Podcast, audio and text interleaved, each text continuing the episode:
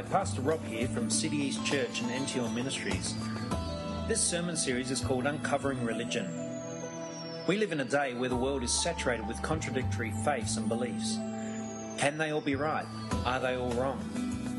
As Christians, it is imperative that we understand something of what these religions teach and believe so that we can accurately discern right from wrong. So we're going to go to Galatians 1, verses 8 to 9. By the way, this sermon is a sermon uh, in the Uncovering Religion series, and it's called Mormonism.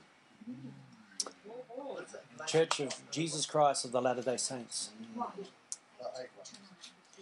Verses 1, verses 8 to 9. And Paul said, But even if we or an angel from heaven should preach a gospel other than the one we preach to you, let him be eternally condemned. As we have already said, so now I say again if anybody is preaching to you a gospel other than what you accepted, let him be eternally condemned. That scripture is, is a key to understanding these false religions that are preaching gospel other than what Paul preached, other than what the apostles preached, other than what Jesus preached. Even if an angel should come and say, You've got a new gospel, this is the new gospel, take this to the earth, tell, tell the people. Don't listen to the angel because he's eternally condemned. That means he's a demon. Only a demon will tell you that there's another gospel. That's important when you think of Mormonism.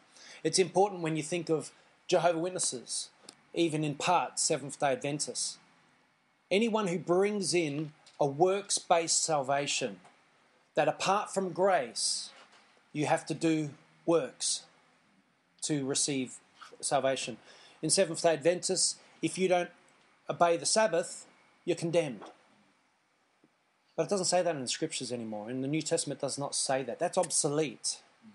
It's you are saved not by obedience to any law. You are saved by faith in the Son of God who died and gave him gave himself up for us and by his blood. That's why we're saved. That way, we can't get to heaven and boast about how good we are. They say there will not be one human in heaven boasting about their goodness. And only one is capable of boasting, and I'm pretty sure he won't boast. His name is Jesus. Very good. okay, so just uh, keep your Bibles open anyway. So, since September of last year, I've been preaching a series of sermons called Uncovering Religion, as you all know. Every two weeks, I intend to expose a different cult, religion, or philosophy and unveil where it came from, what it is, and its teachings. That's the intent of this series. So far, we've uncovered Islam, Hinduism, Buddhism, Baha'i, Sikhism, uh, the book The Secret. So that's a philosophy, uh, or it's actually New Age. Seventh day Adventism, Jehovah Witnesses, and today we'll be looking at Mormonism. Joe Schimmel said there is only two religions on this earth. Did you know that? There's just two. There is Christianity, which is God's accomplishment, and everything else, which is human achievement. So there's only one religion on this earth that is according to the, what God did for us. All other religions is what we ha- are able to do to earn our own salvation. There hasn't been a religion yet that I've looked at that hasn't got a works based philosophy to receive salvation. So, all religions on earth except true Christianity preach works, a works salvation. A salvation where you you work your way into heaven or places of oneness with the universe. From this standpoint, the followers of these religions and cults are never certain of their place in the afterlife. They're never certain. Did you know that before Muhammad died, he wasn't sure of his own salvation? He started to question his own salvation because his whole thing that he taught was you have to be good to get into heaven. So before he died, all the bad that he did is coming through his mind, and he's wondering, I don't know if I'm even going to get into this heaven. Muhammad himself. Even Gandhi, who was a Hindu, questioned his salvation near the end of his life. For if our salvations depend on good deeds, and the Bible tells us that our good works are as filthy rags before a holy God, then anyone who tries to get into heaven by their own good deeds are doomed. There's no place in heaven for someone who has sin in them. You've got to be holy. Now, to get in, the, in holiness into a place like heaven, you can only go in, his, in the name of Jesus. So, Paul made this well clear when I'm talking about in Ephesians. Let's go to Ephesians. It's only a few books forward from Gal- oh, one book forward from Galatians. And we're going to go to chapter 2, verses 3 to 9. And it says, All of us also lived among them at one time, gratifying the cravings. So, lived among them, meaning lived among the worldly, uh, gratifying the cravings of our sinful nature and following its desires and thoughts. Like the rest, meaning like everyone else on earth, we were by natures objects of wrath. By our natures, we are under the wrath of God. That's what he's saying here. We're by nature. Our nature is under wrath. Our nature, actually, you know what? When we go to heaven, guess what? We lose this nature, this sinful nature. It does not come into heaven with us, it gets buried. So, but because of his great love for us, God, who is rich in mercy, he's rich in mercy, he made us alive with Christ even when we were dead in transgressions. We were dead in sin. But what did he do? He made us alive in Christ. So Christ is our life. It is by grace that you have been saved. Now, we'll keep going a bit further. It says, And God raised us up. God raised us up with Christ. He didn't raise us up by our works or with our works. Our works weigh us down, especially if you're doing them to receive salvation. Those works will just weigh you down. But He raised us up with Christ, and He seated us with Him in the heavenly realms in Christ Jesus, in order that in the coming ages, the times that are coming, he might show the incomparable riches of his grace. He has got such amazing riches, incomparable. Nothing on earth can compare with what he has to give us in heaven. Can't compare. The riches we have here, you can you imagine what the best life you could imagine here on earth. With the, in the lap of luxury, the best of everything, the best technology, the best comforts, the best couches, the best pools, the best everything. And it does not compare to what Jesus has for us in heaven. Doesn't compare. It's a shadow. You know, think about it. When a shadow, what why that's a really good analogy is when when someone's walking into a room, you can see a shadow coming in. You look at the shadow, don't you? But the moment the person walks in, how much more real is the person than the shadow? That's the comparison we have when we compare what we have here is but a shadow of what we're going to have there. It won't even seem real in comparison, it'll seem like a faint resemblance. But shadows, you notice in fat shadows you can't see features? You can't see a smiling face on a shadow, can you? I don't think there's any shadows in heaven. Oh, in heaven there's not, but here there is. Yeah, that's another thing. Shadows will be removed. So, He'll show his incomparable riches of his grace expressed in his kindness to us in Christ Jesus. I love how he keeps putting in Christ Jesus. You've got to be in him. For it is by grace that you have been saved, that through faith, and this is not from yourselves, not from yourselves. So if you think you're not good enough for heaven, guess what? You're right. You're not good enough for heaven. If you think you don't deserve heaven, guess what? You don't deserve heaven. We only go to heaven in the name of the one and only Son of God. It's the only way into heaven. We don't deserve it by our own good actions and our good deeds. So, this is not from yourselves, it is the gift of God. He gives that to he gives that gift to us. Not, get this, this is the key now. Not by works. Why? So that no one can boast no one can boast. There will not be a soul in heaven that will boast. Isn't that good? It's a very powerful section of Scripture. So I've decided to do this series for a very real reason, and I keep uh, reiterating this each each time I do it, so that you guys really get it clear in your mind. Many Christians are extremely ignorant of the religions and views uh, that we have in this world. There's a lot of religions out there, a lot more today than ever. Actually, now it's quite common for someone to come up with a new way of thinking and start their own religion. Gather a few followers, away they go. Church of Tiger Woods. Church of Shane Warne. Yeah. How to do a mean spin bowl. yeah, the Church of Oprah. Look, she started her own church. One and a half million people tuned in for her first service. Unbelievable. I've got on my website in my um, conspiracy expose conspiracy uh, favorite videos. I have a video in there called the Church of Oprah. So if you want to know all about it, it's on, on there. Actually, check out my website in the um, favorite videos because I've categorized them into uh, different types of videos. And so you can sort of go for whatever sort of interests you. And there's some fascinating stuff on there. It's just over the last year or two. Um, I've collated all the best videos I've seen.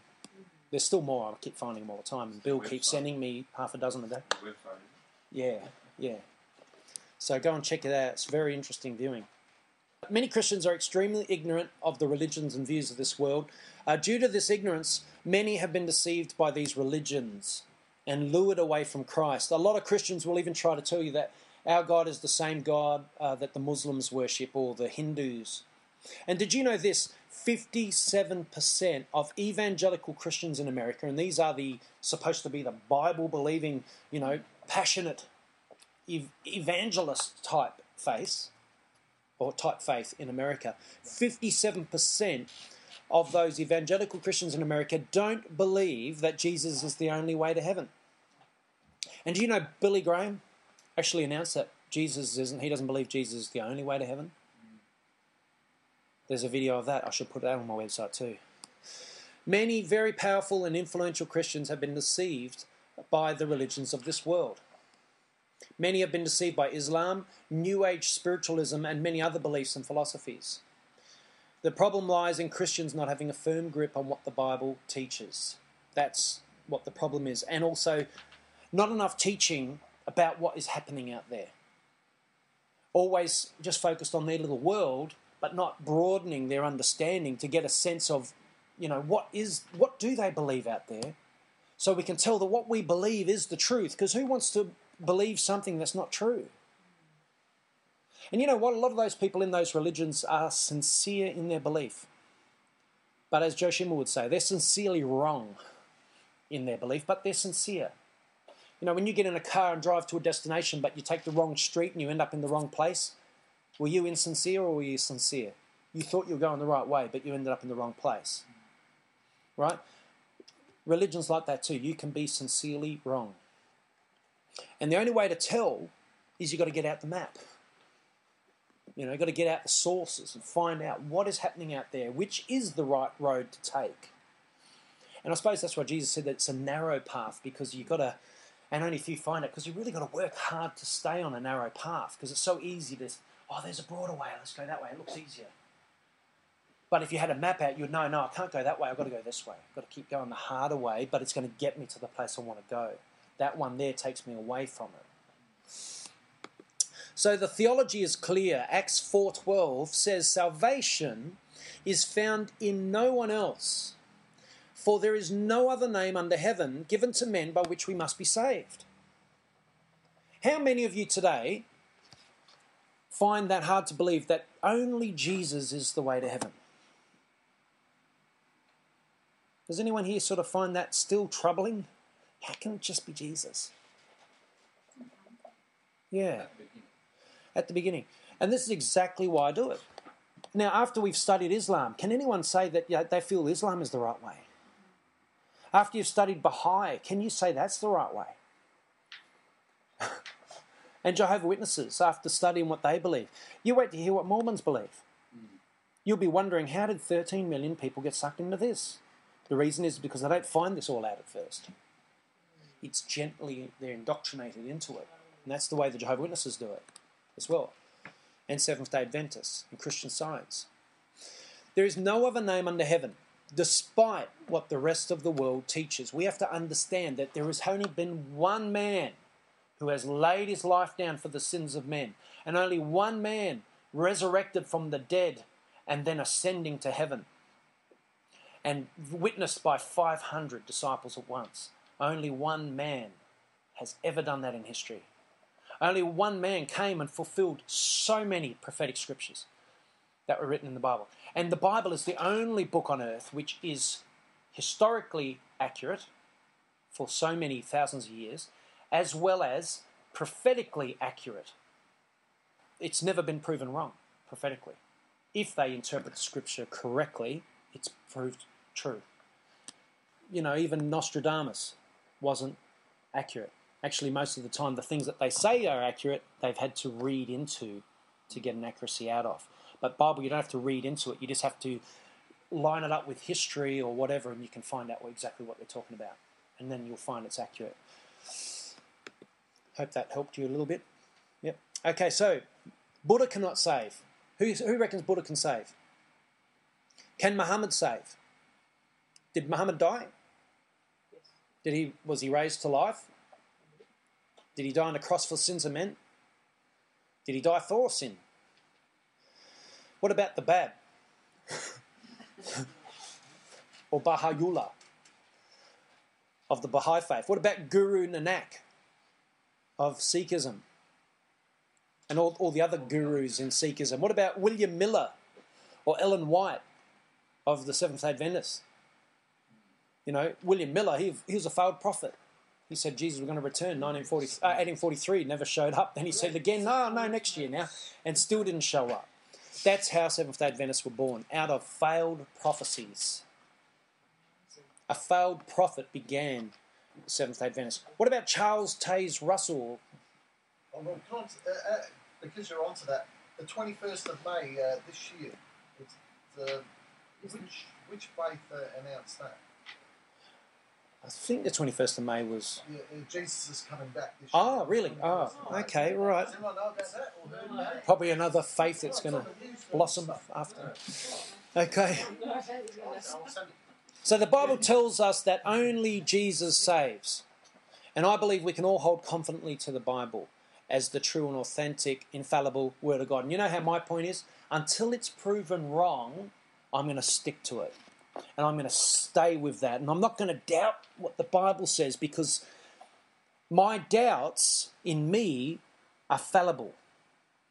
And as, until the Bible is proved fallible, let's just say, well, I think it's got more authority than me, so I better claim what it says is true until I'm pro- it's proven wrong. But I'm not going to let my doubts say, oh, I don't know. You know what I mean? Just stick with it and keep studying it. And I guarantee you, 20, 30 years from now, you will still be blown away by this book. You will still be moved powerfully by this book. Because the more I study it, the more convinced I get. The more it lines up. You've discovered it, haven't you, Matt? Johnny, you've discovered it, haven't you? The more you're studying it. And I do intend to do a sermon soon on the infallibi- infallibility and inerrancy of the Holy Scriptures. You've more than likely discovered, as I've have revealed the, from the belief systems of this world, religions and cults, that we have an awesome and extremely sound faith. Who's discovered that? In studying these religions comparative to Christianity, you'll find that Christianity holds up powerfully every time. Joe Schimmel said, when you show you a diamond in a jewelry store, when they show you a diamond in a jewelry store, they'll put it uh, against a black background. Uh, do you do that, Bill?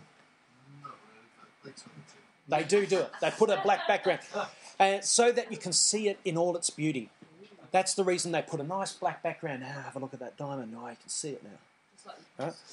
So when you see Christ, when you see Christ against the black background of world religions and belief systems, then you'll appreciate his glory even more. And that's why I'm doing this. I want you to appreciate his glory so much by saying, oh, I'm seeing the, the blackness of what, what he's before, what he's set against. And Christianity holds up so powerfully. pure devotion to Christ in an effort to keep you all and those of you listening via the internet upon the path of pure devotion to Christ. I will continue to uncover the, the religions and philosophies of this world. Mark 13, 5 to 6 says, Jesus said, Watch out that no one deceives you. Many will come in my name, claiming I am he. Matthew 24, 10 to 11 says, At that time, many will turn away from the faith and will betray and hate each other. And many false prophets will appear and deceive many people. Uh, 2 John 7 8 says, Many deceivers who do not acknowledge that Jesus Christ as coming in the flesh have gone out into the world. Any such person is the deceiver and the antichrist. Watch out that you do not lose what you have worked for, but that you may be rewarded fully. So you will discover that most of the world religions and cults will not acknowledge Jesus Christ as coming in the flesh. Just about all of them don't. There are a few that do, but most of them don't acknowledge that Jesus Christ, the Son of God, came in the flesh. And these religions, that scripture tells us, are antichrist religions. So we are dealing with antichrists. Muslims are antichrist. Jehovah Witnesses are antichrist. Mormons are antichrists. And I won't read any more of those scriptures, or else I'll be here until midday on this one thing. Okay, so the 19th century saw the emergence of four of the biggest and most influential cults in the world. Did you know that? The 19th century, during the 1800s. William Miller, founder of the Seventh day Adventist movement, was born on February 15, 1782, but the SDAs formed in 1863.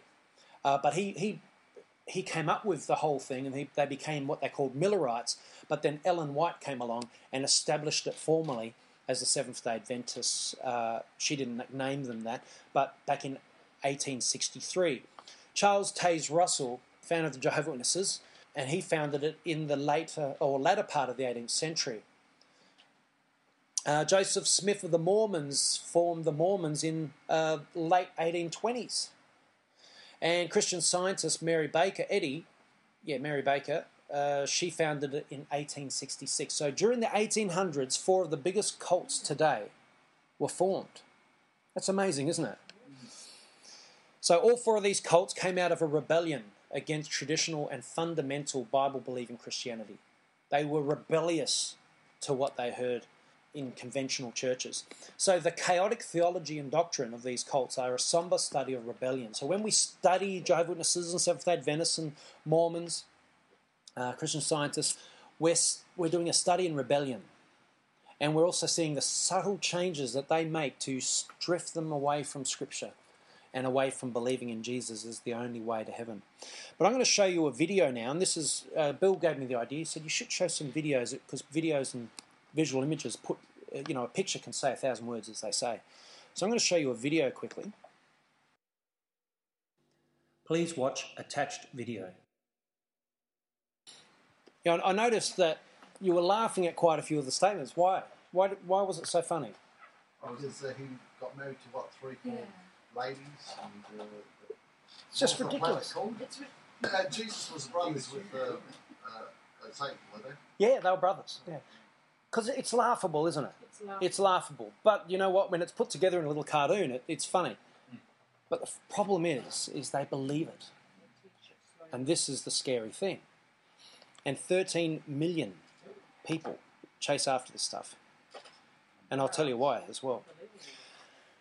So, the Church of Jesus Christ of Latter day Saints is the official name of the Mormon organization.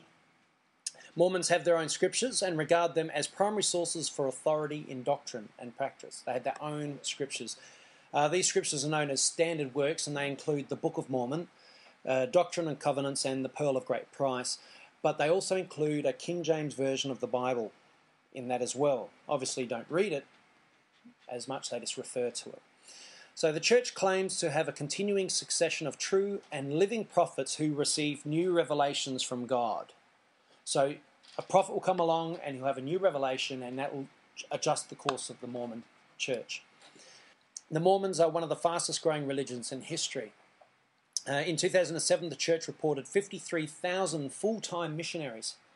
That's a lot of people out there turning people to Mormonism. That's why they have such fast, they're so quickly growing. And almost 13 million members in over 170 countries, uh, countries and territories. So it's 13 million. When you compare that to Islam, you know, 1.6 billion or whatever it is, it's I don't know if it's necessarily the fastest growing. Uh, it's probably from zero to then. It's probably the fastest growing because I think uh, more, uh, Islam is now 1400 years old, isn't it? 600 AD, I think they're So from. they don't have any black people in there. They do because they amended the Book of Mormon, I've heard it got tons. but they can't become they can't become gods. Celestial gods. So They have no salvation. uh, yeah, no, you'll you'll find out about their salvation uh, idea. So the history is the Mormons were founded in late 1820 in America by their seer and prophet and revelator Joseph Smith. Ten years before the church began, Joseph Smith received his first vision at the age of 14. In the vision, God the Father and Jesus Christ bo- both appeared to him in a sacred grove of trees near his home in Palmyra, New York. According to the official account, Joseph wanted to know which church to join. He was a religious man, he wanted to know where to go, and if he had only just joined a church, he would have been in a far better state. The world would be in a better state. But Christ warned him to join none of the churches because they were all wrong and their creeds were an abomination in God's sight. So if this came as an actual vision, you've got to question who was giving him the vision. Because the Bible even says Satan will appear as an angel of light. He'll appear as light and tell you he's God. Because remember, he wants to be God, doesn't he? The whole rebellion was because he wanted to be greater than God. So he will tell you he's God. He even tried to get Jesus to bow down before him as his God. Tried to make Jesus consider him his God. So those that professed these religions were all corrupt. Anyone who believes as we do are corrupt. He learnt that right after the death of the original 12 apostles in the first century, there had been a, a total apostasy, meaning just a total falling away from the truth. There had been no true Christianity on earth for 1700 years. Obviously, he believed whatever he was revealed to him and he did no research to find out the truth in relation to that. So, in response, Joseph did not join any of these apostate churches and believed that he himself must restore true Christianity to the earth. So, the Book of Mormon, it sounds a little bit like Muhammad, doesn't it? Remember the Muhammad in Islam? He believed that he uh, that Christianity was all wrong and he has to do it right and he's going to come and he's going to reveal the way to do it.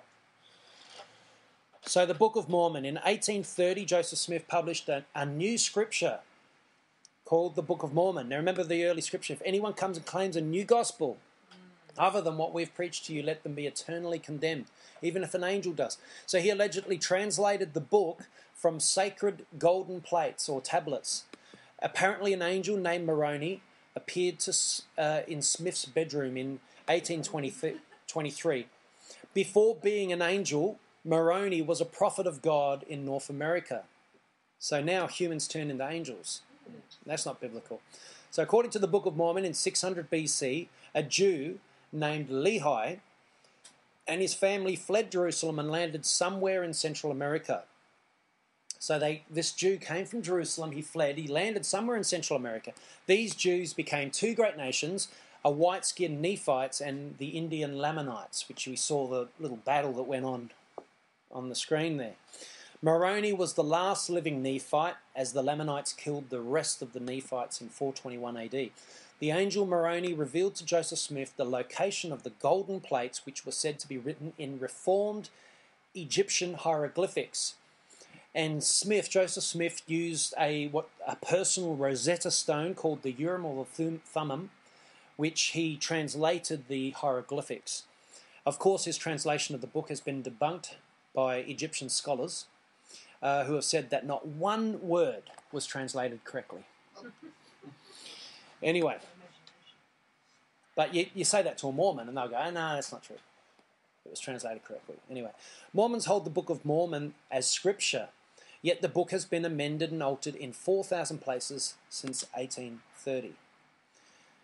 Galatians 1:8 says, But even if we are an angel from heaven, as I said before, should preach a gospel other than the one we preach to you, let him be eternally condemned. So the Mormons, what the Mormons teach is the most unbelievable set of doctrines and beliefs. It's the most unbelievable set of doctrines and beliefs you'll hear. Even even in exceeding the crazy stuff that Jehovah's Witnesses believe.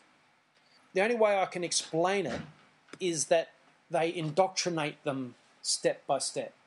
They add a little bit, a little bit, a little bit until they've just completely got them baffled and they're just brainwashed. It's the only way you could get this 13 million people to believe this stuff is the very sophisticated indoctrinating techniques, indoctrination techniques.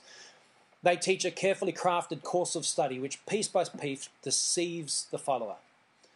There are so many lies and deceptions in the Mormon religion that I'll only be able to scratch the surface. And so, please, I just encourage you guys just to do a little bit of research. I will send you an email with something on Mormonism, which Matthew sent through to me a while back. Um, but do a little bit of research because it's it's just blows you away what people can get sucked into. One of the things is that we are gods. To get a sense of what Mormons believe, Joseph, I'm going to quote something that Joseph Smith himself said back in uh, a famous sermon he delivered in Nauvoo in 1844. I think that's in America somewhere. So, God Himself, this is what He said God Himself Actually, just imagine this for a second. If I was to stand here and say what I'm about to say now, would you guys get up and leave if I was serious? I'm going to say it. God Himself was once as we are now and is an exalted man and sits enthroned in yonder heavens. I'm going to tell you how God came to be God. We have imagined and supposed that God was God from all eternity. Yep not imagined. We know that to be a fact because the Bible tells us. I will refute that idea. Who does? Joseph Smith refutes that idea and takes away the and take away the veil so that you may see.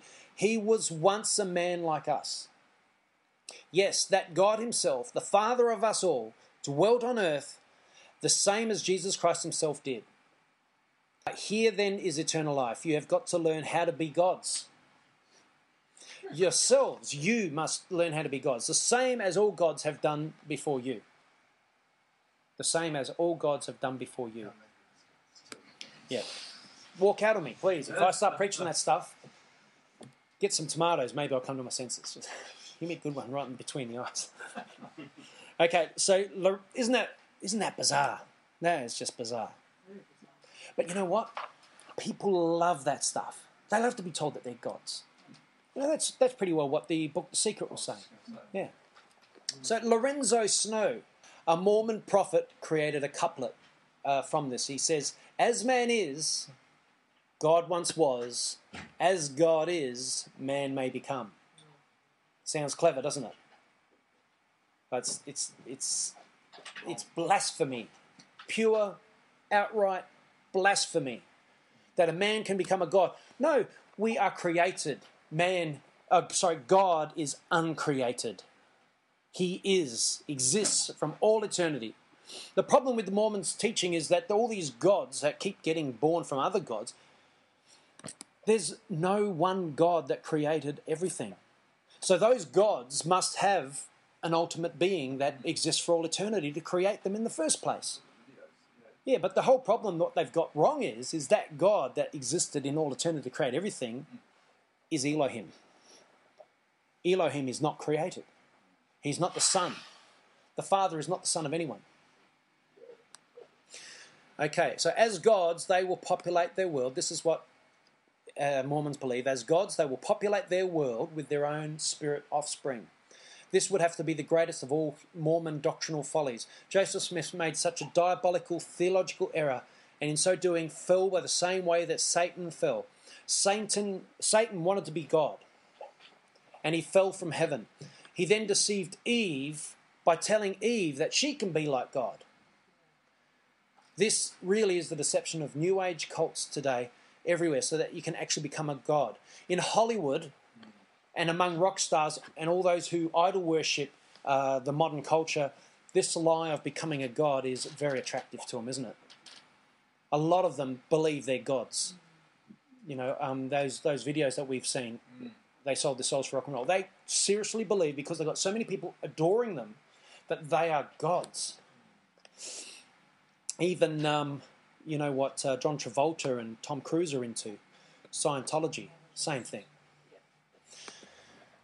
The Church of Satan also is rife with this self God teaching that they will all become gods. Polygamy In 1843, Smith had received a revelation, very convenient one, authorizing him to engage in plural marriages. Oh. Imagine that. Yeah. Eventually, that revelation became Mormon scripture. Uh, polygamy means that you can have many wives, like a harem of wives. So eventually, that revelation became Mormon scripture as section 132 of Doctrine and Covenants. So he added that one little one in there. Historical records show that Smith was sexually involved with women other than his legal wife Emma long before this revelation was written. Aha. Funny that, isn't it? Funny, yes. He was having his little flings and then just about getting caught, better better have a revelation. Cover that one. New scripture, many wives. And she accepted Never it. went along with it. And it wasn't long before he regretted ever coming up with it. Mm. Brigham Young, one of Smith's 12 apostles, became the leader of the Mormons after Joseph Smith was killed in relation to polygamy. Not because standing strong for the faith, he wasn't a martyr. Young led the Mormons in a massive migration to Salt Lake City in Utah. Young himself had 27 wives. Oh, pain. However, in 1890, in the midst of extreme political pressure, political and legal pressure from the US government, the fourth Mormon prophet Wilford Woodruff Wilford Woodruff received a new revelation saying that the practice of polygamy was to cease. All right, so a new revelation comes in. We better stop this because we're going to get kicked out of America or going to get killed by the public. So they suddenly, but I don't know whether they'd uh, divorce all their wives down to one or not, but yeah. Mormonism outlines a divinely ordained, detailed plan of salvation centered on works. The ultimate goal of Mormonism is to become a god. The religion of Mormonism is man centric and not like Christianity, which is God centric. The doctrine of, the, of Godhood makes the Latter day Saints church look very non Christian. Because we're not, I don't preach that we can become gods, do I? You know, a true Christian church won't teach that. So that's why Mormonism really isn't a Christian cult. It uses the name of Jesus, but Jesus is the brother of Lucifer. anyway, and there's there's so much to that too. You know, um, when Lucifer came into the garden and tempted Eve, they they hold Lucifer up for that in high because he they became like God. Because Lucifer's deception was you can become like gods, and so it's because of Satan that they have the possibility of becoming a god. So therefore, Satan is glorified. How twisted and warped is that? They don't actually add, oh, it's a lie. You can't actually become a god. Satan said a lie. No, they just take it as a literal, that's he, he said it, so it must be true. No, it's a lie. You can't become a god. Satan deceived you. So they don't believe deceiver. No, they don't read the rest of the scriptures, which talk about Satan as the, you know, he is a liar from the beginning. So they just deny all that, and they think when Jesus and Lucifer are at each other that oh they're just brothers and they're just having a ah. fight. you know, stop calling me a liar. While the goal of godhood is clearly stated in Mormon literature, it is not part of the Mormon church's advertisement or missionary discussions. Did you know that? They don't advertise that to get new converts. Because a lot of the people that become Mormons are probably Christian, but not strong Christians, but just sort of baby Christians. You can be a baby Christian and been a Christian your whole life and still a baby Christian. Still drinking the milk of the gospel and not the meat. So eternal life is not a free gift in Mormonism. Eternal life must be earned by becoming perfect and fulfilling other requirements. Mormonism has taken the command, be ye perfect, and turned it into become ye perfect.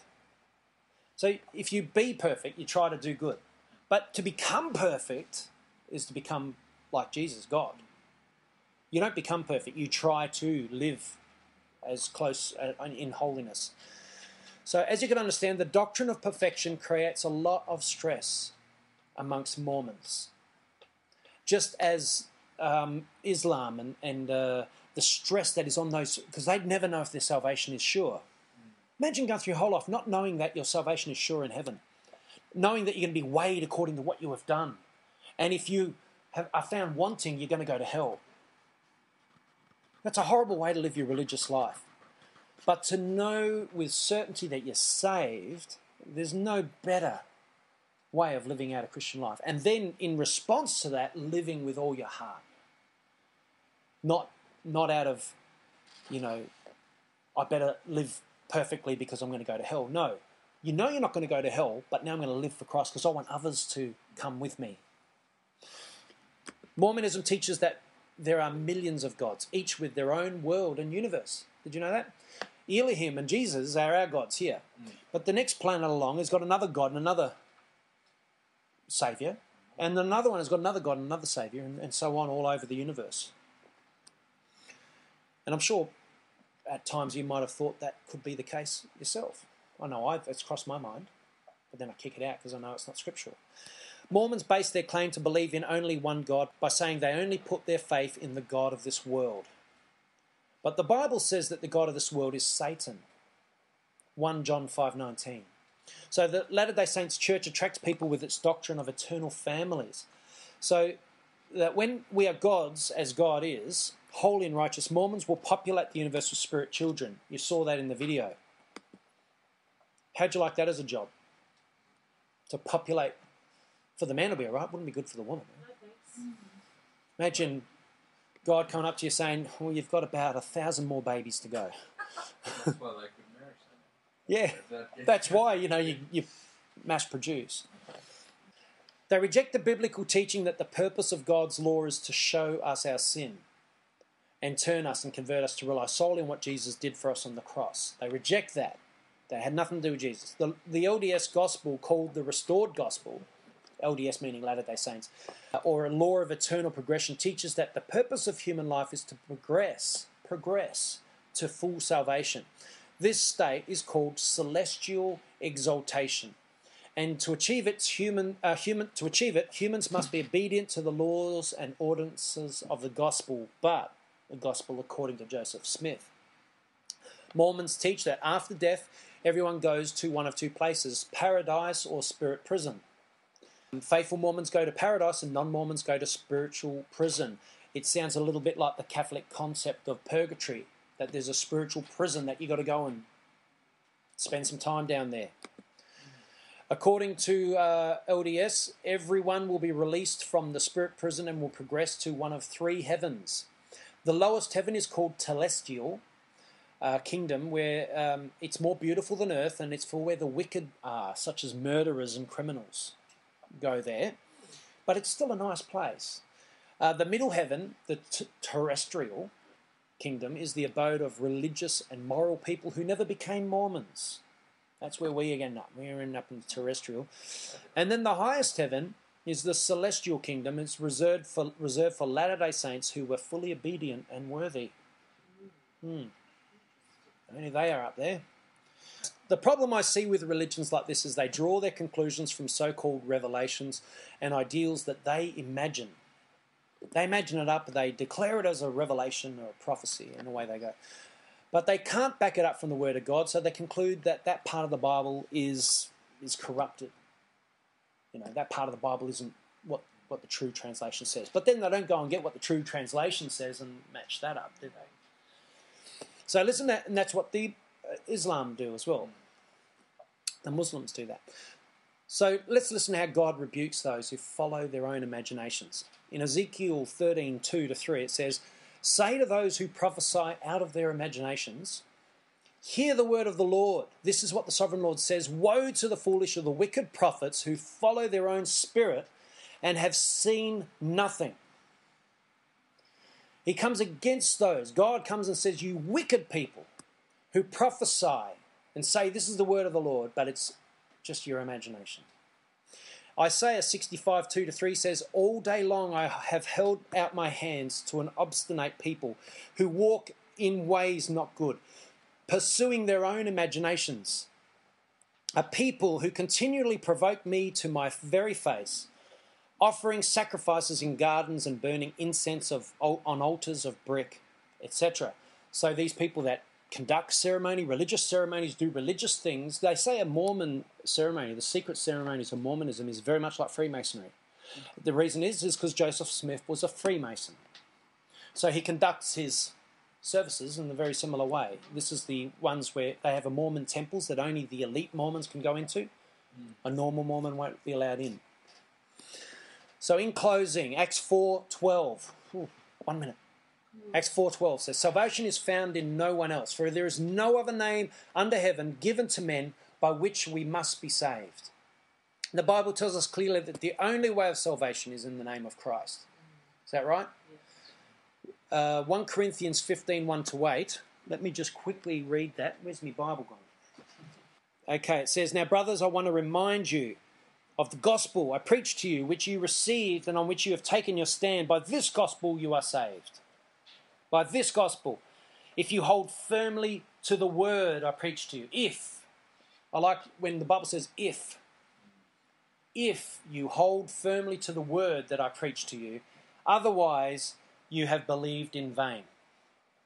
For what I received, I passed on to you as of first importance that Christ died for our sins according to the Scriptures, that he was buried, that he was raised on the third day according to the Scriptures, and that he appeared to Peter and then to the twelve. After that, he appeared to more than 500 of the brothers at the same time, most of whom are still living, though some have fallen asleep. Then he appeared to James, then to all the apostles, and last of all, he appeared to me also as to one abnormally born. What he means is he persecuted the church of Christ. He was abnormal, but he came to the faith. So that's, that's a statement of faith made by Paul, and it encapsulates the truth of the basis of our Christian faith. That's the basis, and it establishes it as the basis of what we must believe to be Christian and receive salvation. If you have any doubts that Christ died for your sins and that by faith in Him and, and not anything that we have done that we are saved, if you have any doubts in that, just talk to me later. I want to just set your mind at ease that you are saved. And it's not because of what you did, it's because of what he, what he did. It's very simple, really, if you think about it. It's not a complex faith. We are saved because of Christ. That's it. After that, everything we do should do uh, we do to build treasures in heaven. That's how we should see it. We must understand that we are by natures objects of wrath because of our sinful nature, but because of his great love for us, he gave up his life on a cross that, so that we may live. So, whoever believes in the Son has eternal life, but whoever rejects the Son will not see life, for God's wrath remains on him. That's John 3:36. John 5:24 says, "I tell you the truth, whoever hears my word and believes him who sent me has eternal life and will not be condemned." he will not be condemned. He has crossed over from death to life. When you receive Jesus as your Lord and Savior, you've crossed from death to life. You are now living. Uh, and the last scripture is uh, Romans 10:13. It says, "Everyone who calls on the name of the Lord will be saved." That is the promises of Scripture. That if we call on Him with all our heart, we will be saved. Isn't that good? What a promise! What a beautiful faith we have simple, cut and dry. It's all about Him, not about us, so we can get our mind off being perfect. We don't have to be perfect. We don't have to be sinless. But there are sins that lead to death, but there are sins that don't lead to death. You know, what I count as sins is not praying when I should, you know. I repent over those things. But for me to go and commit murder, not in defense, but just pure murder, would be a, a deliberate sin, mm. and I would be condemned for that. You know, because I would know I should not do this, but I go and do it out of a sick sense in my heart, and that means that I've turned away from Christ. Because only you could only do that if you turned away from Christ. Is that true? Anyway, I'll just quickly brief you on next week because uh, in the Truth, Judgment, and Eternity series, which we will be uh, doing next week, or we do it every second week, bi weekly, I'll be starting a series within a series, No. just to confuse everything. It fits right in with the theme of truth, judgment, and eternity, uh, and it also connects with the Uncovering Religion series as well. We'll be going verse by verse through the book of Colossians. So it should be a really awesome uh, series. By the hopefully, my intention is by the end of the series of sermons on Colossians, you're going to really understand what that book's all about. You'll have a real deep under deeper understanding. Uh, Colossians is probably one of the most profound of all Paul's letters. Scholars say that it was probably the greatest of all Paul's letters. So I thought, let's start with the greatest of all Paul's letters. The book of Colossians was written in response to heresy and deception which had gripped the church of Colossae. Uh, you'll find that this book of the Bible is so relevant to this postmodern age in which we live. Gonna, it's going to astound you. It's like it was written for this time. Uh, and also, in two weeks' time in this series, Uncovering Religion, I'm going to be doing a sermon on a deceptive and soul damning religious secret society called Freemasonry. You're going to discover how Freemasonry is behind all forms of big business and every level of government. But we also just, I think, might end up having to do two sermons on it. It's huge. It's a, it's a tangled web, uh, Freemasonry. It's um, such a uh, complex thing that they go and get entangled in. And with every degree that you go up, it gets worse. Um, i will probably be doing the first three degrees, uh, starting with just explaining what that is all about. And uh, but we'll go through with the implications that you know, uh, if you want to go anywhere in life, like in, as in if you want to own a chain of successful stores or something, you just about have to be a Freemason. Or if you want to ascend to the office of presidency or prime minister or something, you must get into Freemasonry somehow. Okay, so let's just let's pray just to close. Thank you, Lord. Uh, Lord, I just hope that this uh, sermon just helped us to understand a bit more about uh, the wonders of our salvation, as well as the um, just the tangled mess that religions around this world choose to get themselves into. They just, just they just seem to think that it requires secret knowledge to get into heaven. Uh, it, what they need to do to get into heaven, and, and, and they get caught up in, in a works salvation, Lord, which gives them no peace. But Lord, in you we have peace. In you we can rest, knowing with certain that we are saved. And Lord, all we have to do is hold to the faith and not turn. And hold, and that's what all you call for is do not become an apostate people, but a people that hold strongly and firmly to the faith as it is in the Gospels. So, Lord, we just pray for the Mormon people, Lord. There's 13 million of them as of 2007, and we pray that you will bring light to that religious uh, cult, that you will open their eyes, and Lord, that those Mormons will start reading their King James Bibles, that they'll start opening them up and reading them and discovering by the Holy Spirit, because uh, all Scripture must be discerned by the Holy Spirit. I pray the Holy Spirit will come upon them, open their eyes so that as they read their Bibles and turn away from the Book of Mormon, and read their Bibles, Lord, that you will reveal the truth of salvation. And it's not by all the stressing and struggling and thing and the works that they have to go through, Lord. We pray this in your wonderful name. Lord, I pray that you be with us all this week.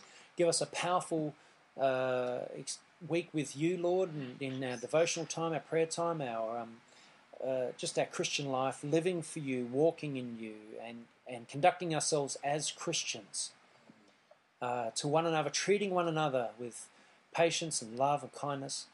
Lord, I pray that you just move in us and, and do this wonderful thing in us this week and be with us powerfully. Protect us, cover us with your precious blood. Put your angels around us in the name of Jesus. Amen.